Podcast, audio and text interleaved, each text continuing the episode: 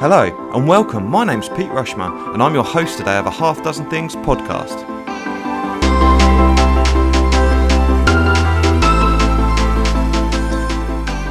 A Half Dozen Things is a podcast for business owners and professionals just like you. Whether you're an underdog hungry for success or you're already smashing it but want to continue to level up, we are here each week for you to get insight and learning from the very best in the business. No fluff, no BS, and no self proclaimed gurus talking about how easy business or life is, just real, raw, and frank conversations. My curiosity and impatience in seeking success has encouraged me to create a Half Dozen Things podcast. I designed it to bring you simplicity and discovery back to the forefront of your lives. We're all such busy people, it's easy to overlook the simple things we could be doing to achieve wealth, success, and happiness. If you love today's podcast, please do share it, subscribe, and let all your friends know how great the podcast is. Thank you.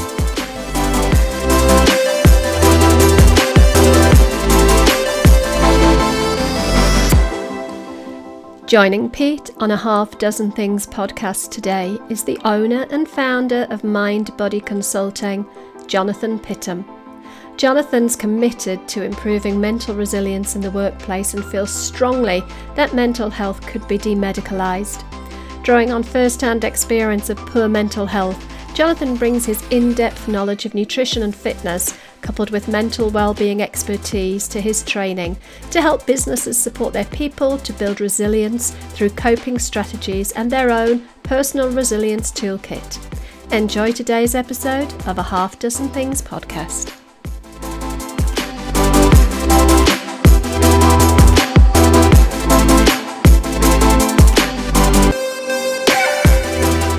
Yeah, the red lights rolled in. So, Jonathan, it's wonderful to have you join me on a Half Dozen Things podcast. How are you today, mate? I'm good. I'm good. How are you? Yeah, I'm really good too, mate. Really good, and I'm I'm absolutely buzzing to have you on it. It's been a little while in the planning, getting it getting it booked in, and I remember like right at the beginning of lockdown, when we started talking about it, and uh, we're going to do it. So we fin- finally got onto it. So, um, Mm. Jonathan, for for the listeners, are you able to just sort of um, explain a little bit about yourself, a bit about your background, that sort of thing, please, mate? Yeah, yeah. I'm a so I'm a mental health trainer. Work um, predominantly in the corporate marketplace uh, with people managers. Original background was as a, a personal trainer. Did that for for many years, and then had my own sort of challenges around my mental health, which led me to having to pay attention to the mind rather than exclusively focus on the body. And one thing led to another, and now I work predominantly with managers on how to support their team's mental well-being. Fantastic, absolutely fantastic. So, you you are a qualified PT, and do you still yeah. do any physical training as well? No, no, only my own, only my own. Quite in, involved in boxing and boxing coaching and stuff, and do a lot of you know my own exercise, but I don't personal train anybody anymore. Nice. Okay, so you focus solely on uh, mental health training, and what's your what's your company called, Jonathan? Mindbody consulting. Brilliant, brilliant. Thank you. And okay, so how do you how do you find it? Do you do you enjoy doing it? Do you like dealing with a broad range of different clients? And and what sort of challenges do you come across? Yeah, I've, I've I've worked with. I mean, say what I do at the moment is is ninety nine percent with people managers, but across the time I've worked with people from uh, dis- disability charities, I've worked with homeless charities, worked with offenders through the probation service, so a massive variety of people, teachers as well, teaching assistants, and yeah, so I think that's really put me in a good position to be able to understand people and and the fact that what I went through, my, my whole of my twenties and half of my thirties was a nightmare due to my own mental health issues, challenges around that. So it puts you in a position to be able to empathize when you when you've been through something. Not to say that what I've been through and what worked for me will help other people. That's not the case, but it does put you in a position to empathize. Yeah, got you. And and and that's so true as finding that balance, isn't it? And I know we've spoken before in previous encounters because we do mental health training as well, which is slightly different, and we will target to a slightly different audience as well. But obviously, when we've had conversations before, one of the challenges I often find with mental health trainers or speakers that I come across, they focus so heavily on their own experience and rather than really using it you you were so articulate there where you said about using it to be able to empathize but not sort of ram down other people's throats. Really, your experience, right? Yeah, yes, not not using it in a prescriptive sense to say what worked for me or worked for other people. That would be a bit like saying I lost ten stone on the Atkins diet, therefore everybody should use the Atkins diet. Where uh, what, what how our bodies respond to diets, so you know, nutrition, exercise varies, and how our minds respond to certain things varies as well. We're all completely individual. That's the thing. Yeah, perfect. That, that's absolutely brilliant. And when you, um, if you don't mind, sort of sharing a little bit of history, and I, I, if you're happy to sort of speak about that, so in your 20s and 30s you faced some challenges sort of were you able to work through those or did you just sort of literally lock yourself up and, and, and what was your experience? Yeah it was a case of i was there was an incident that happened to me um, when i was at university in my in my first year and uh, it was where i was almost attacked by a group of people and everything seemed fine initially, but then I started to notice things changing from being this very sociable person to life and soul of the party to avoiding people and feeling uncomfortable in conversations to the to when it got to the extreme where the idea of even speaking to somebody would strike terror through my heart which was weird because I was the school, the class joker, I was the class idiot. I was, you know, loads of friends. And I would say throughout my 20s, I probably didn't make any new friends whereas I had my university friends and my school friends, I didn't make any new contacts or anything throughout my whole of my 20s. And that was all down to how I felt about people. Wow. Wow. Okay. So that had a massive impact on you then. With regards sort of working and that sort of thing, that was a challenge as well, then, I suppose. Yeah, I mean, I, I always explain that, that the time about when I worked. My, my first job was at Coventry Building Society, my first job out of university, and I worked in the contact centre doing online accounts. And I used to have to walk through the call centre to get to my station every morning. There, there was probably about two to three hundred people in there, and for me, the idea of getting stopped on the way to my station and having to have a conversation with someone in front of everyone, I used to I wouldn't be able to get to sleep at night sometimes thinking about it. Uh, driving to work in my little Austin Metro, A Reg, I'd be, my hands would be sweating on the steering wheel. And just thinking about that, having to have a conversation. And I used to just envy the people who could stand there and just be chatting away like they didn't have a care in the world in the middle of the room. And for me, that, that was just an impossible obstacle. I couldn't imagine I'd ever be able to do that again. Yeah, wow, wow, and and that is must have been such a challenge. You know, I've had some experience myself from from traumatic events, but I, I suppose it affected me more internally, um, and and I was so heavily affected internally. I don't think I had it to that sort of you know I, I, didn't face challenges to that sort of level. So i find that really really interesting that you're, you're open to talk about that. And with regard sort of you're obviously in a much better place now. So you mm. found you found ways to manage that and cope with that over time. You know how did you find that? Was that like a learning experience? Have you used sort of different talking therapies? What what, what is it that sort of really made the difference to you I think for me, I guess as a trainer, you know, in the world of learning development, I'm naturally going to be a curious person. I like to know about things, and it was a case of exploring things like mindfulness, meditation, and a lot of the stuff that was linked to my work as a personal trainer, the psychology of habit change, all that sort of thing. And yeah, the meditation, I couldn't do it at first, couldn't sit still, couldn't stop my mind going 3,000 miles an hour and but it was about persisting. And then i think when you hit rock bottom you realize i can't just be a five minute wander and expect these things to happen overnight. You've got to really stick with them. And it was the being able to stick with things because i hit rock bottom. If i hadn't hit rock bottom i wouldn't have stuck with them. I would have just said that doesn't work. I'm not going to bother. Next thing. But yeah i went on a journey of trying all sorts of things, lots of stuff, you know, from Reiki to shiatsu massage to aromatherapy to meditation to mindfulness to, to a bit of everything. And it was certain things that stuck. And CBT, cognitive behavioral therapy, the one that enables you to challenge your thinking processes, that was huge for me because I realized so many of my problems were caused by my thinking processes. So things happened to me that would happen to other people, but how I process them was in a way that's going to set me up for things getting worse. You know, I would catastrophize. I would, I would ruminate. I would, I'd be, I'd mind read. I think that, oh, that happened in that scenario, with that person, because they think this, without any evidence whatsoever. But I'd convince myself of it. So CBT and mindfulness teaching you how to be in the present moment because i was always a next next next worry worry worry future future future mindfulness helped to, to rein that in and meditation just gave me a little gap between things happening and me reacting to them so I was able to learn to respond rather than react. Wow. Yeah, absolutely. Absolutely. And uh, a lot of that resonates with me because I'm, I'm much the same driven, driven forward all the time, future, future. And I have mm. to find ways to try and get myself to stay in the present and to to stay mindful with what's going on right now. You know, I totally resonate with the not being able to sit still and, and really struggling. I found over time with practice, you know, I get better at things. It's a bit like sport, you know, I get better and, and I'm able to sort of control control myself a lot more, um, which uh, which is fantastic, really. And so, with when you say rock bottom, you, at some point you you hit that. So there was an instant sort of early twenties. Is there at what point, sort of in the journey between then and your sort of uh, in your mid thirties, when when you sort of started to overcome stuff? When was that? The rock bottom was in my early 30s actually. So my 20s i would just write off and say i was deeply unhappy. My 30s was when i was around the time i'd got into personal training. I just worked myself into the ground. It was that thing about you know we were talking about next next next future being brilliant at to do to do lists and having lists for your lists. And i remember mum always used to say to me well, why don't you you know go and see some of your friends this weekend? I, would get really wound up at that question because i think doesn't she know how important it is for me to be getting stuff done all the time? And i'll get i'll go and see my friends when i've got to this level in my my business and this but that level always rises. And i just wiped myself out to the point where i had nothing left. And i remember waking up uh, one day and thinking whoa i don't even want to get out of bed and cancelled all my personal training clients.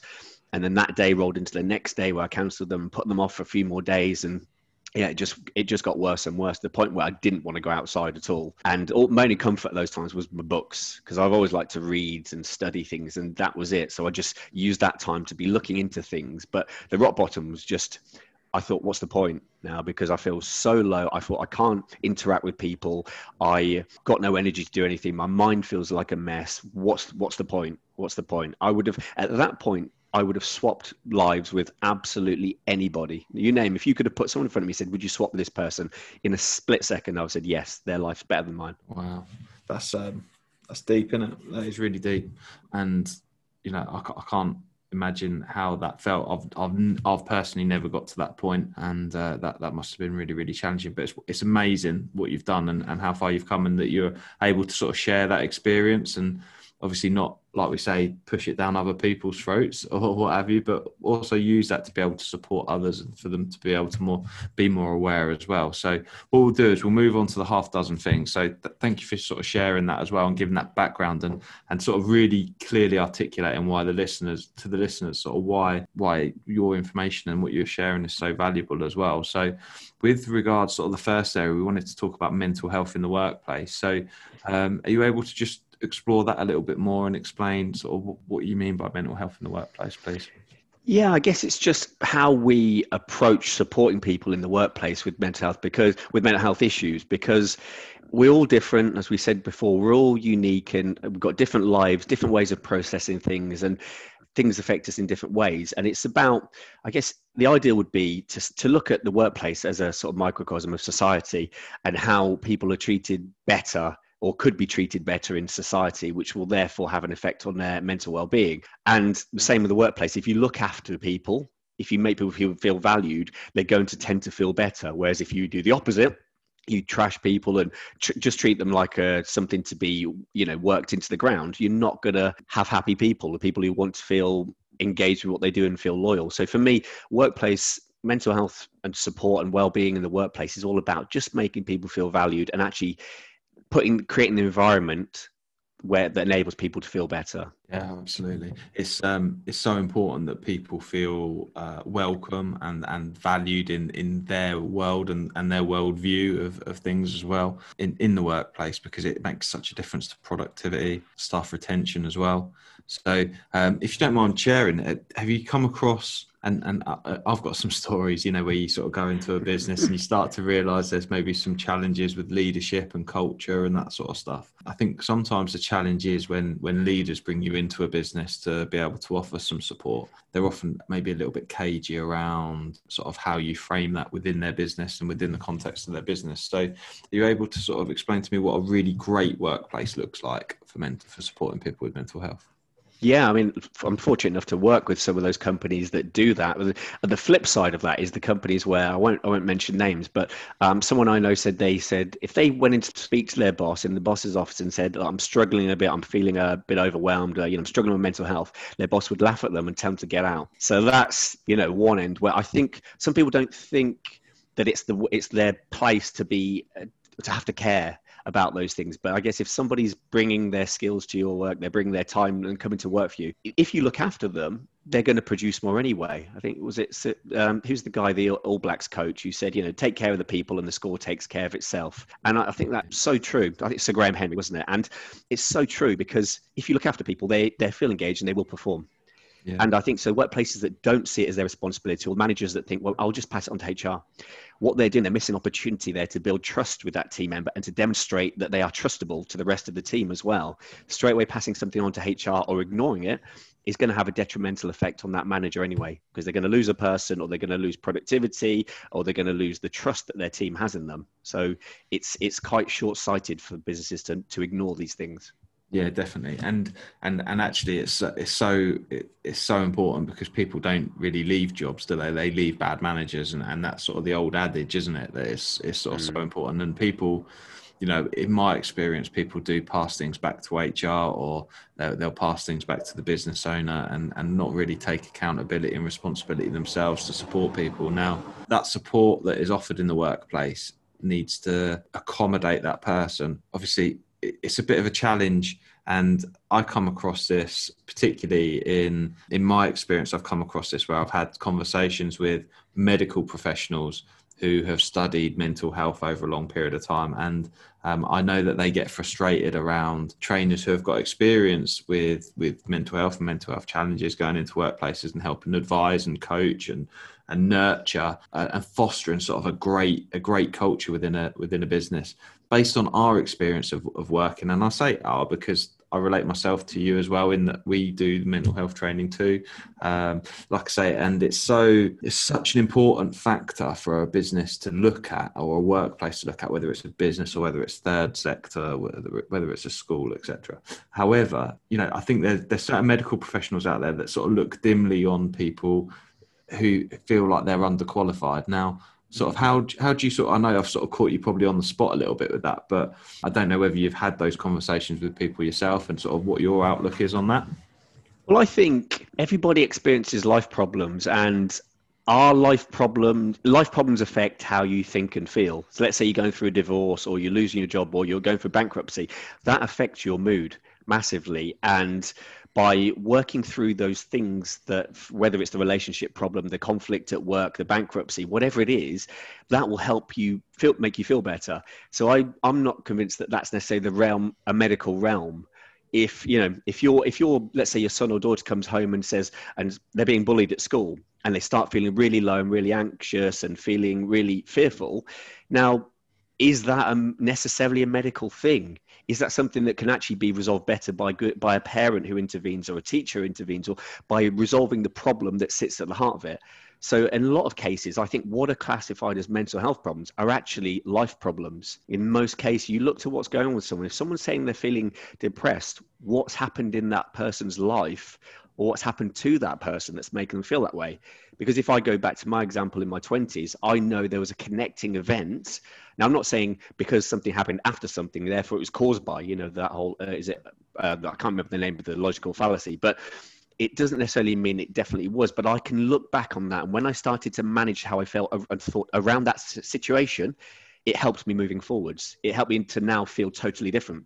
So does that mean that I am medically cured, or does that mean now I just think differently about social situations? So my my thoughts on that would be most of the time these things we're struggling with that make us feel a certain way are because things that are happening in our lives. Yeah, uh, see, I love this. Now, I, I, knew, I knew when I prepared for the podcast that that was a question I was going to ask you because in previous conversations we've had, and I know we've got a, a very similar worldview on on that, um, and that and that is that mental health is essentially it's life, it's living, and things happen. And it's my podcast, so I can swear shit happens, right? apologies, this is going on your video, isn't it? So apologies if that's not the right audience. So you just have to bleep it out. I'm sorry about that. um, but yeah, it's and and we have this tendency to to medicalize and label. And I, I, I get really frustrated and we're going to talk later about children and, and children's mental health but also labeling is so important. And we, we label children we label adults we label how we feel and and people maybe help it makes them feel better about things by labeling stuff. But actually you know like i think once we get the grasp that that shit happens and mm. it's tough and life's tough and we go through a series of feelings and thoughts about things based on what's happened whether there's a cause and effect scenario but actually the way we behave does generate outcomes for us. So can we positively affect the way people think? Can we positively affect the way they feel? And then create positive behavior create positive outcomes by doing that? And is that actually you know do, do, you have need do you need to have gone to university and studied for years and years and years to to become a psychologist or a psychiatrist or or what have you? Or can you actually you know personally I feel well positioned to be able to speak to my peers around these things because I've been divorced I've had serious debt I've had children I've one of my child's disabled. Um you know I've personally had like post traumatic stress challenges, um, however you want to label that, I suppose. But you know, and and I'm I've faced stigma because I'm a man and I've been brought up in a world by my parents who don't really understand those things and sort of had to come to all the terms with those. So I can really empathise with people around that. I'm not going to shove my experience down their throat, but also it's so important to have a well balanced workplace uh, that's really supportive and positive and, and managers who are well trained and really understand their role in supporting other people. Yeah, I think I think that's I think humanizing rather than medicalizing in a lot of cases is the way forward because like you said a lot of these things are down to life problems. And i think some of the secret sauce in helping people is something you just mentioned there. You you've been through a lot of those situations so you're able to empathize with other people. Now you could have the best counselor or the best psychiatrist in the world but if they can't show any empathy for the person who's sat in front of them is that person going to open up and explore the the inner issues and share the inner world that could lead to I, I very much doubt it and I was reading some research about, I think it was a guy, Professor John Read from the University of Liverpool. He's a professor of clinical psychology, uh, now uh, University of East London now. And he talked about some research in schizophrenia where they use CBT. And he said that actually the most important predictor of whether that interaction was successful was nothing to do with the year's experience of the counselor. And they said it wasn't even to do with the approach of CBT, the type of form within CBT they used. It was whether the person trusted the counselor Wow. So if they liked and trusted them, that was the most important thing. So you know, you could have Freud, the you know the the the originator of psychoanalysis, in front of you. If you thought Freud was a bit of a plonker, you're not going to open up to him. So there's no there's no trusting foundation there to start exploring him in a world. So I think it's the key to all of this stuff is, is taking a humanized approach rather than medicalized approach. There's uh, we talk about negative emotions and and we get scared of our fight or flight mechanism in our body. We're we're labeling and medicalizing all of these things that are part of part and par, uh, parcel of being human.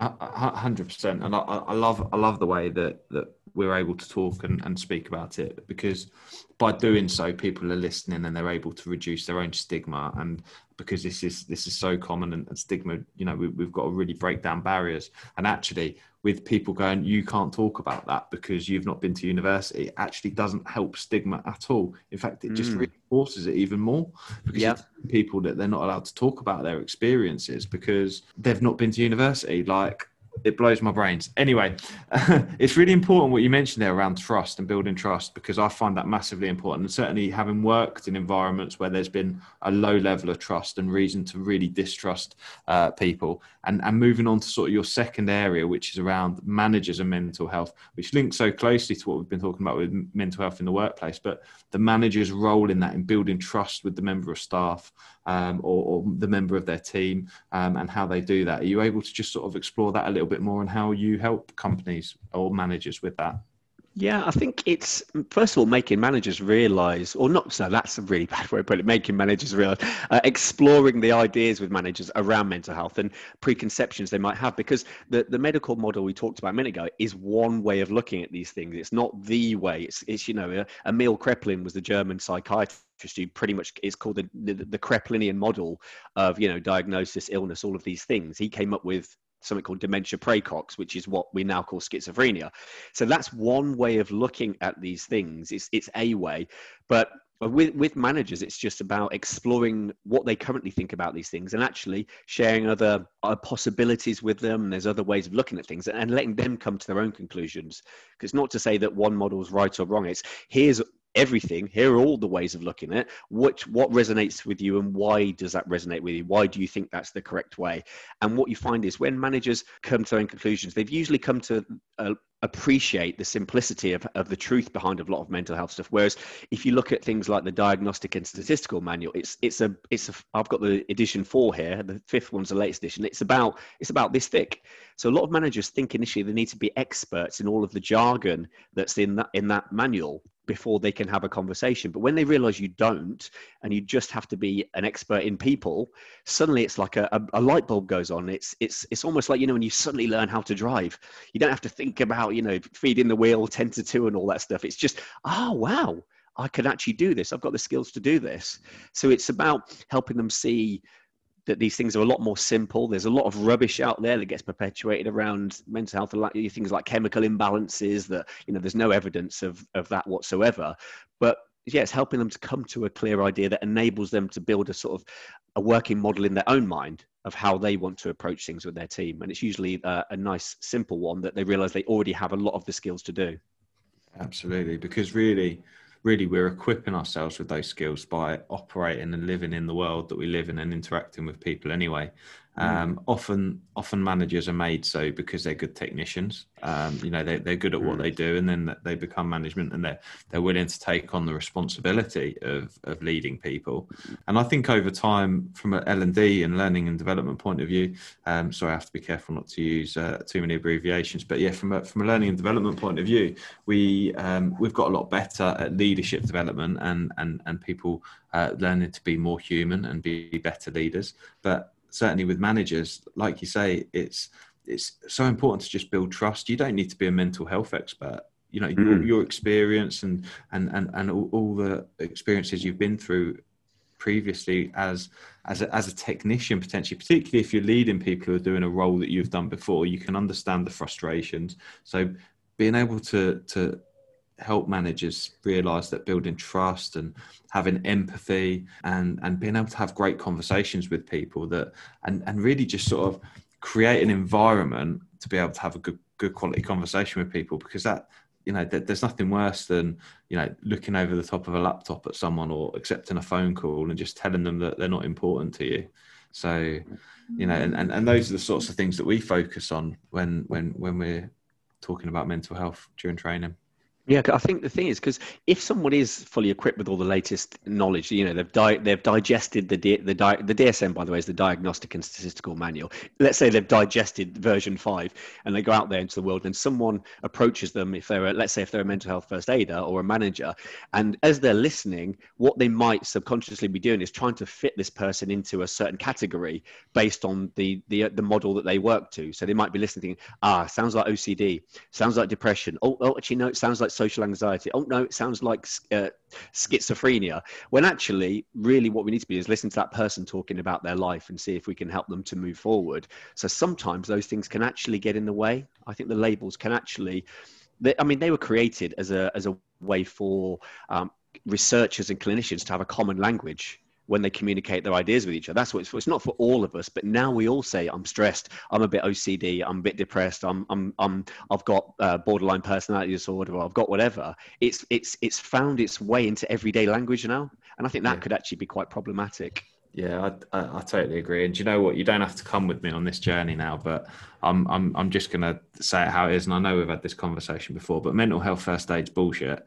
And I'm just you know it just is how it is. And there, there's a lot of people out there that are peddling mental health first aid, and really it's just a pyramid scheme for me, where mental health first aid England are focusing on training trainers and charging thousands of pounds to create more mental health first aid instructors who are going out and, and selling their wares. And I come across it all the time with the training that we offer, and we talk about mental health in a context of a company's responsibility to make people feel safe and to protect their health in the workplace. Um, and um, mental health first aid have done a fantastic marketing job from a from an NLP point of view. They've programmed first aid is something that we do and something that we've always done from a physical point of view and it's absolutely a required level of training which any workplace needs to have.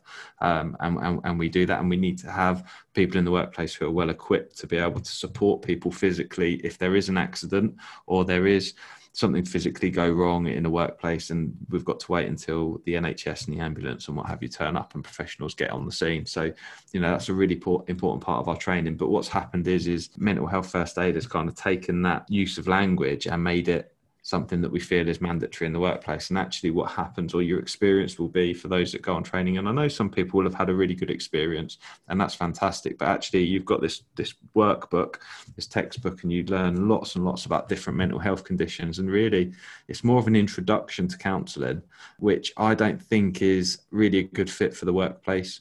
Um, I don't think we need. I don't think we need people who think they're counsellors labeling people without the correct qualifications to be able to do so. And really, what we need is is managers who have empathy and are able to mm. build trust and are be able to refer people to the professionals. If they need some help they refer people to the professionals and then they fit into the um, you know the support network that's available locally to them and that varies by region. But you know if people need to go and have a chat with their gp then they need to go and have a chat with their gp it's certainly not down to a member of your team to, to tell people whether they've got depression or ocd that, mm. that's, just, my opinion. Um, I, I, think we like to label. That's the thing. It's we always want to have a, a, reason and a label for everything. And I think, yeah, it's it's one of the things, isn't it? If you yeah, if someone's struggling and we we apply a label to them, it means usually we'll we'll then think, oh, because of this label, they should try this or should try that, and which is problematic because then we're sort of prescribing or giving advice or trying to solve someone's problems for them. When in reality, a lot of the time we can solve our own problems because we are the best, we're the expert in our own problems because we live them. And I think a lot of the time, giving someone an environment to talk out, speak out loud about, or think aloud about their their problems, usually allows them to come to solutions for themselves or, or steps forward because it's that getting it out from inside our head and saying it aloud like, oh yeah i hadn't joined those two dots. But once you've said it out loud you, you suddenly start joining those dots and those dots can be completely joined as you said without any diagnosing. That's really dangerous to be diagnosing ourselves and other people because you could go on google now and put in a, a diagnostic there's diagnostic surveys that will tell you if you're depressed if you actually look at them, you look at the sources of a lot of these things, they're linked to pharmaceutical companies as well. So it's not just a harmless survey saying take our depression test. There's obvious there's always something going on in the background. And I think it's it's a clever job's been done by a lot of these organizations getting us diagnosing ourselves. Yeah. Luckily, drug companies they, they can only advertise to the public in America and New Zealand. They're the only two countries where they can do it. And that, yeah. in, incidentally, America is the one country that believes that most most countries believe. I think it was the top twenty largest countries believe mental health problems are due to life problems. The only country out of that 20 was that believed it's not, it's due to an inherent deficiency in the person's body and brain was America. And that's the wow. country that has the most pharmaceutical to public uh, advertising. Wow. Wow. That's fascinating. Actually, I've learned something there. And um, do you know what? It's, it's, it's really great timing because whilst we're talking about workplaces and, and, and why that's so important and people's attitude to mental health in the workplace.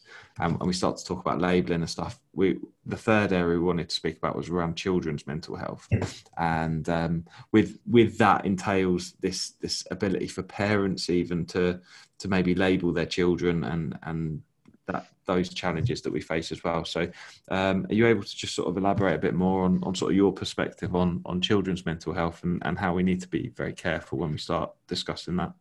Yeah, I mean, I'm I'm not a parent, so I'm definitely no expert expert on parenting, and I wouldn't ever advise on anyone's parenting. It's it's I guess it's a journey that everyone goes on and learns themselves through mistakes and whatever. I think that the most shocking thing I came across was hearing about. I think the youngest person to be diagnosed with ADHD and was was two years old in America and medicated for it, and that that really surprised me because I thought at that age a, a child can can't even fully communicate their feelings and what's going on in the inner world, and it was it was gauged that they were. I think it was that they were bipolar or, or ADHD by the people around them so it was what their parents thought. And I think, well, that's kind of, I think that's quite problematic because if you're telling a, a, a child, a child's learning about the world at that, that age. And even you know even up to our teens and our 20s we're still learning about the world. And what might be seen as an illness to, in, in, one person's eyes could just be someone's boredom or someone's frustration and they're not able to communicate what's going on in, internally. And i know as a, a, previously really naughty child i would express my frustration by by disrupting everyone in the class and answering my mum back and and running off and punching walls and stuff like that. It doesn't mean there was anything wrong with my brain. It just means maybe i had certain issues that i just didn't know how to articulate or to deal with. I was my, my dad died when I was 12 years old, and I was quite an angry child after that. But someone could have come along easily and said oh, this child has ADHD. But actually, if you on closer inspection, I was just a little bugger. And I had certain issues that I didn't know how to communicate, and I did communicate them through misbehaving. Yeah, absolutely. And and and I see it as a parent of four children who are all very very different and behave very differently and interact with the world and learn from the world in different ways. Um, you know, one of them reads books and it, it, will digest that, and another one absolutely hates it and will mm-hmm. digest everything from YouTube, but will be able to recite everything. Um, you know, and all of them get on differently at school. They've they've all got different experiences, and and also the way they interact, and this is interesting, sort of as a parent looking on, the way they interact with adults and other children will determine the way that they get treated by other people. And all four of them get treated differently because of the way they interact with people. And, um, you know, I, I'm, I'm, conscious. I have listened back to podcasts in the past, and I've sort of uh, spoken about about my kids, and and um, and and I sometimes think, well, maybe I shouldn't be saying that. So I'll need to be fair to them for when they grow up in the future, right? Um, but you know, there's there's times when I've looked at looked at them and wondered if um, if we could maybe do with some additional support on on certain things, right?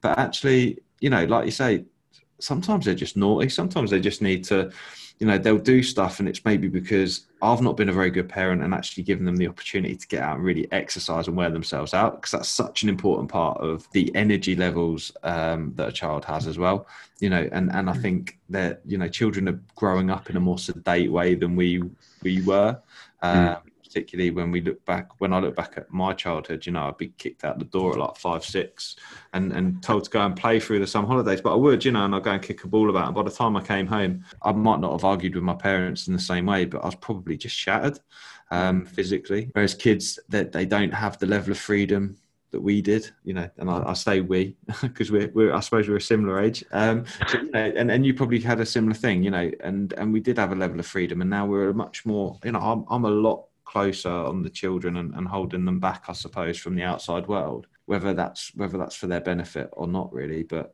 from interacting with other parents and seeing other parents and other children on the school run and stuff like that, I see I see a great deal of children now being diagnosed very early on with ADHD, with various autism spectrum disorders. Does it benefit I think my question, and it's it's a rhetorical one because there's probably sometimes there's a there's a positive and sometimes there's a negative of the support that child will get off the back of having that label or diagnosis. But you know, does it benefit the child? Does the does the child get a more supportive environment? Do they get more support? Is it offset against being treated differently to other people? Um, by peers, by adults, by teachers. You know, it's very, it's a very tricky thing, and I think it's quite a big decision if you push a child down uh, the way of getting a getting a label put on them quite a young age. Mm, I think those things are generalizations. I mean, I'm I'm not for any minute disputing whether you know some people dispute the idea of ADHD and those things. I'm you know that's for maybe for another time. But I, I guess it's assuming they're generalizations, and I think with a generalization is always going to be problems because there's always going to be people that, that are, are different. That's the thing. And so if assuming that someone has a certain condition, then saying they should have certain treatment for that condition, I think that that maybe could lead us down a problematic path because can we support people without giving them a label? Let's say me, Jonathan, who's eight years old, he's an absolute pain in the backside do we need to attach a label to him and then start trying to work with him or can we just work with him? So i sometimes think the idea of the label does it do we need it always? Do we need it? Because then it maybe and maybe sort of limits our creativity on how we will approach that person. It says oh yeah. this person has x therefore we should do y.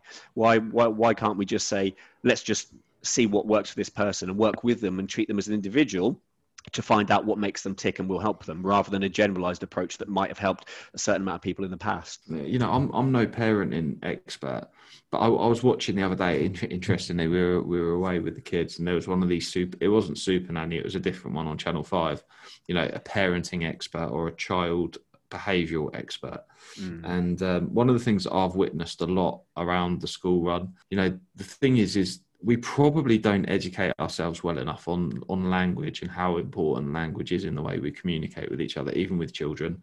And um, we, when we talk about labeling and saying to a child, "You're naughty," mm. well, they've demonstrated potentially a naughty behaviour. It doesn't mean that the child naughty, but it's so easy for a parent to be able to turn around and tell a child that they're naughty, which mm. then a child then reflects on and, and, and becomes and almost it's a self-realization against what was originally probably just a bad behavior and just needs late saying well that what you've just done is naughty and this is why.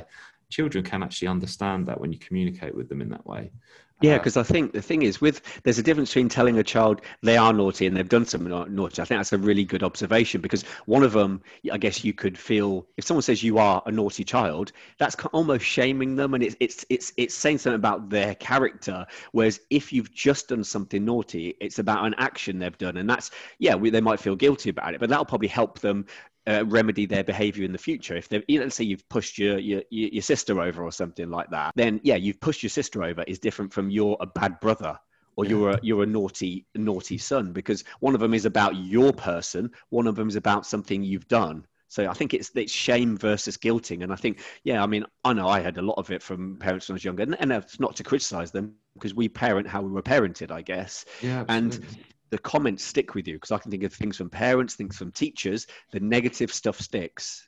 Yeah, and I think when you're a kid, you believe it from the people you trust. If the if the two people in the world you trust most tell you you're you're this, you're useless, you're naughty, horrible, guess what? You'll probably grow up thinking you are that, and then you might start because you believe it. You might start acting yeah. that way as well.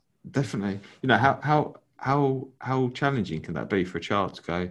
You're too shy. The child mm. might not be shy at all, but the parent or the adult has observed a shy behavior. That is all, just a one off. Rather than going, oh, it's strange. It was very unusual that I noticed that you were shy on that occasion because normally you're very confident.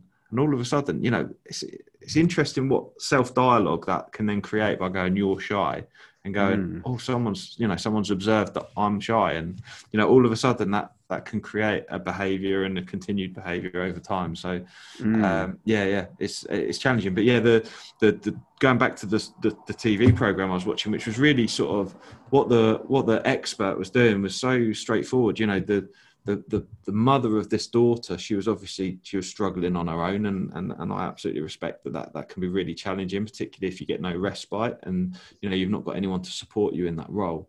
Um, but she was being very, you know, all this daughter was really hearing, and the, the the mum had dropped into this sort of negative cycle of no, no, no, no, no, you know, no, you can't do that, and no, you can't do that, and what have you. And actually, just by almost just catering that behaviour a little bit more to the child, for example, they're going to a shop, and and the daughter would be like straight into the kids' sweets and this and that and the other, and all she heard was no, rather than actually you know, let's occupy, let's distract, occupy. You know, kids need occupying, they need distracting and, and, and what have you. And, you know, like I say, I'm no parenting expert, but it's fairly common sense, I would have thought. But then there's no, you know, who's teaching, who's teaching this? I don't know. Is there even such thing as a parent expert? There's almost that's almost like a, a happiness expert or something. I don't know. There's there's people that will claim to be, but actually, I guess uh, children are all different, aren't they? So yeah, right. just because someone's expert, that's like being an expert in fixing VW campers. Doesn't make you a car expert, does it? it? Just makes you an expert with that sort of that sort of thing. Absolutely. Anyway, let's veer back. Let's cut. Let's roll it back to mental health. So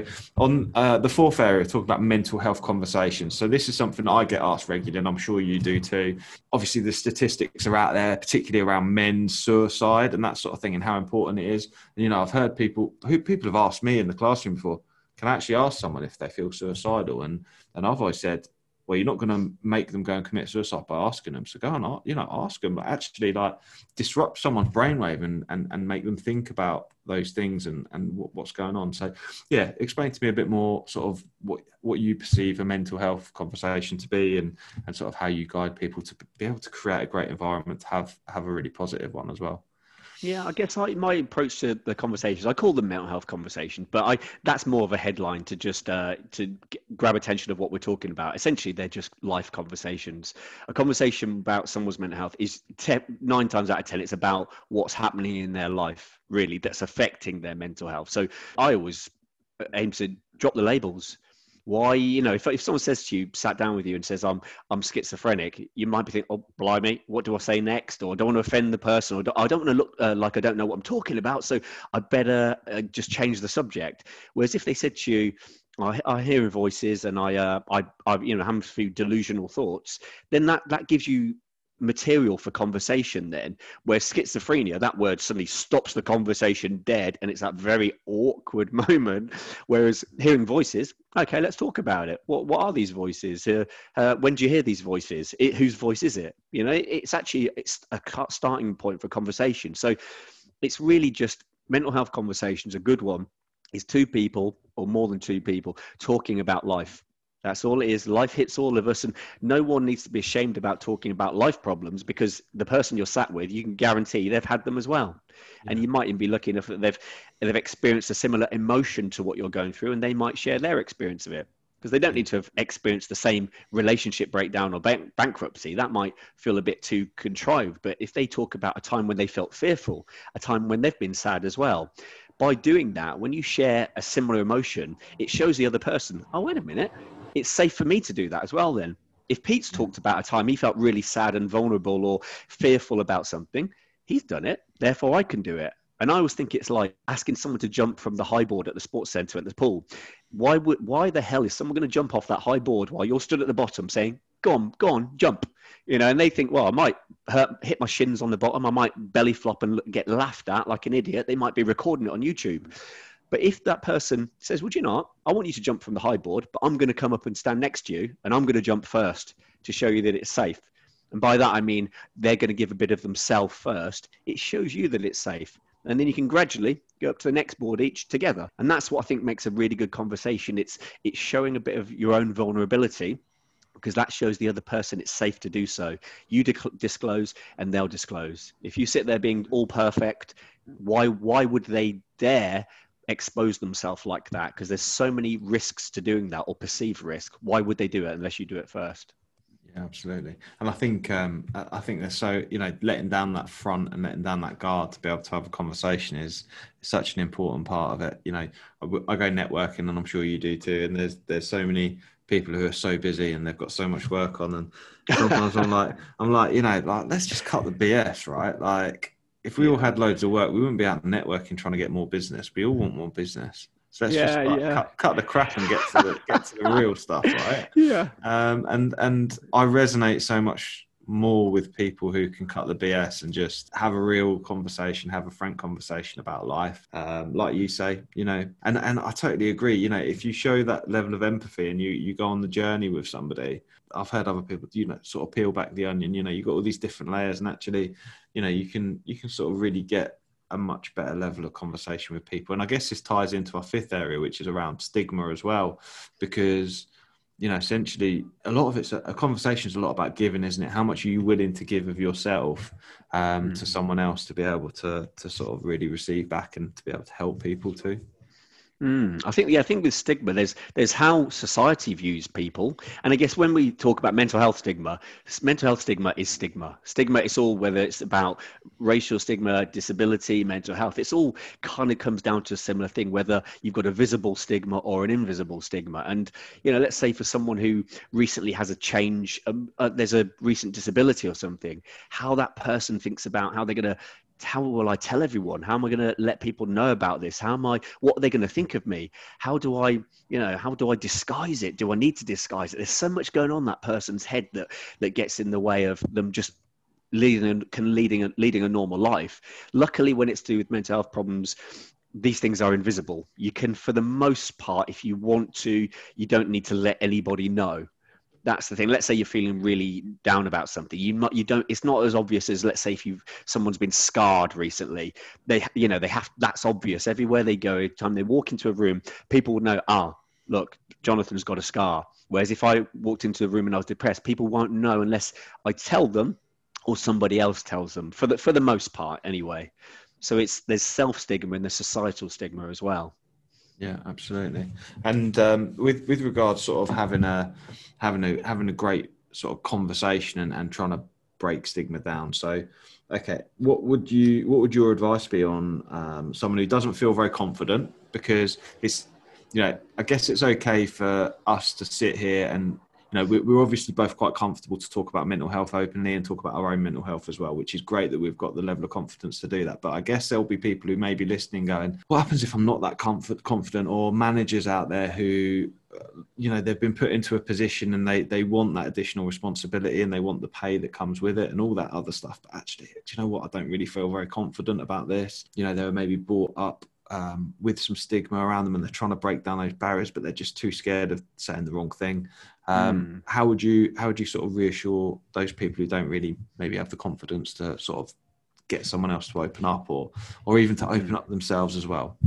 I think that, that again it goes back to dropping the labels. If most people who are uncomfortable with the mental health conversation probably wouldn't be uncomfortable with a life conversation and so because we've all had them. We've all whether there's you've grown up believing that you know you've watched one flew over the cuckoo's nest or these or all the media that talks about the shootings and the mentions of person's mental health even if you do have the idea in your mind that people who are have mental health problems are dangerous they're unpredictable or whatever it is it, when you're having a mental conversation about someone's life that none of that really matters it's you know because underlying a lot of things could be a relationship breakdown bankruptcy you know job insecurity whatever it is or poor relationship with a family.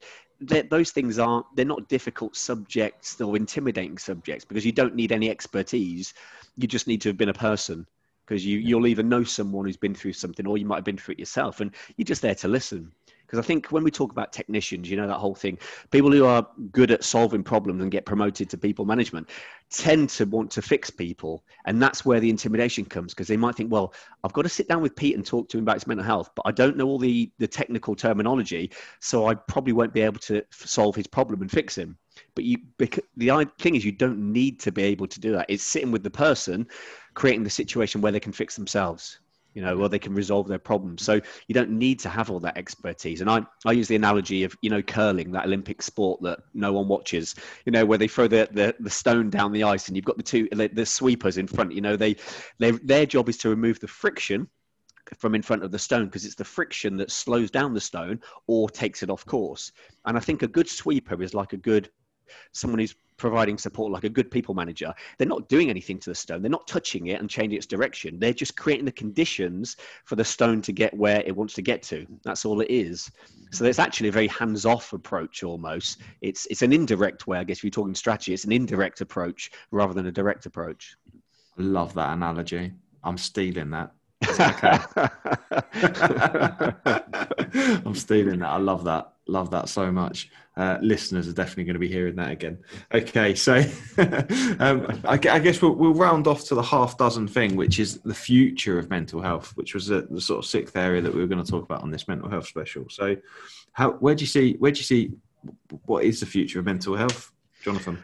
Oh, there's I guess a couple of ways to answer. There, there's way I where I'd like it to go, and there's ways I think it might going and i'm i'm my my my my suspicion is or and this is the way i hope it doesn't go is that we continue to medicalize normal responses to human life to, to life you know calling our emotions negative and fearing this you know this fight or flight mechanism we have in our body and being terrified every time it goes off because our boss puts a pile of work on our desk which it definitely doesn't by the way. And so going down this really medicalizing route to the point where we're terrified of our emotions and discomfort because it ties into what you said about kids being not being allowed to experience discomfort. I think we discomfort is a great teacher. You know, we have to go out and experience, you know, it's like exposing your immune system to germs. It strengthens it. If we don't ever experience anything that's uncomfortable, then how do we learn? There's so much mess, so many messages in in pain and and grief, and that they're a normal part of life. So I hope we don't go down the route of medicalizing them to the point where we try and um, I don't know take a tablet to get rid of everything that we that we find uncomfortable. Where I'd like to see it go, and I have high hopes for this, is that we we focus more on connection, human connection with each other, and being able to and same for society this workplace just a microcosm isn't it so looking after how we, I guess, how we treat each other, which sounds a bit high, you know, a bit lofty. But I'm, what I mean is connecting with each other more, speaking to each other and asking people how they are and having conversations with them where we just engage with each other's life. That I think would be a, a better way to manage it, just like it would be in society. Whereas there's a lot of injustices in society that affect people's mental well-being just as there can be injustices in the workplace.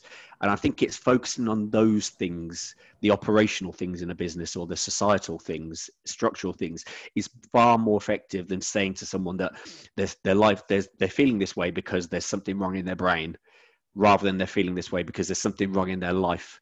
So, you know, asking the question, not not what's wrong with that person, just you know what's happened to that person and their life. I think that's the way I would like to see it go. So, humanized rather than medicalized, and and focusing on connection.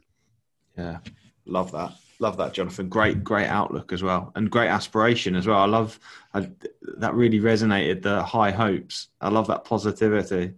Um, very, very optimistic about about how how things are going to be. But I I do worry, similarly to you, um, that we feel like um, there's this tendency to want to fix everything and make everything better and mm. label stuff and pigeonhole it and and what and avoiding discomfort all the time at every opportunity yeah. as if as if there's not a lesson to be learnt from from pain and discomfort in life there's you know most great poetry and songs are, are beautiful songs and poetry are based on pain and discomfort it's the lesson yeah. that we extract from them that's the important thing yeah, definitely. Do you think? Um, okay, so just just real briefly, because we are really starting to run out of time, and I want to give you the opportunity to really introduce yourself to to the listeners as well, or uh, at the end. So, just just real quickly, with um, with with sort of that and the future, what do you feel is?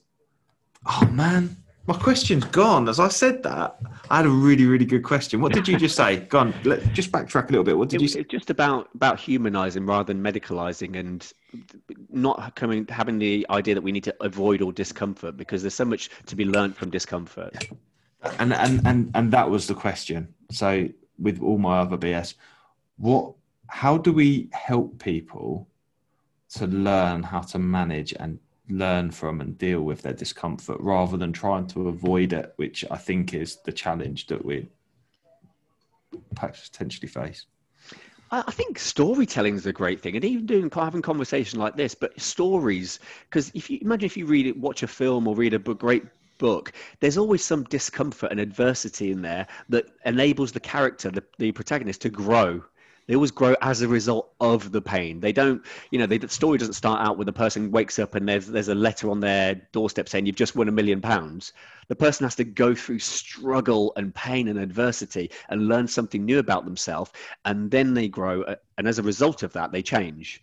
Whereas if you take away the pain, the adversity, the discomfort, you, you've ruined all of literature, you've ruined the arts completely by taking away and just sanitizing life. So I think it's showing people examples through storytelling of people that have been through struggle and have grown as a result of it and used it to not only improve their own life, but improve the lives of others.